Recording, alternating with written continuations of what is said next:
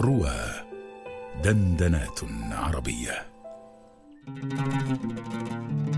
فيما يرويه عن ربه.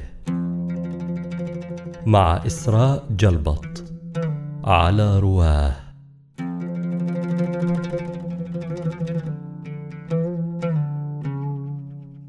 عن أبي هريرة رضي الله عنه عن النبي صلى الله عليه وسلم قال يقول الله تعالى أعددت لعبادي الصالحين ما لا عين رأت ولا أذن سمعت ولا خطر على قلب بشر ذخرا بل هما أطلعتم عليه. ثم قرأ فلا تعلم نفس ما أخفي لهم من قرة أعين. جزاء بما كانوا يعملون.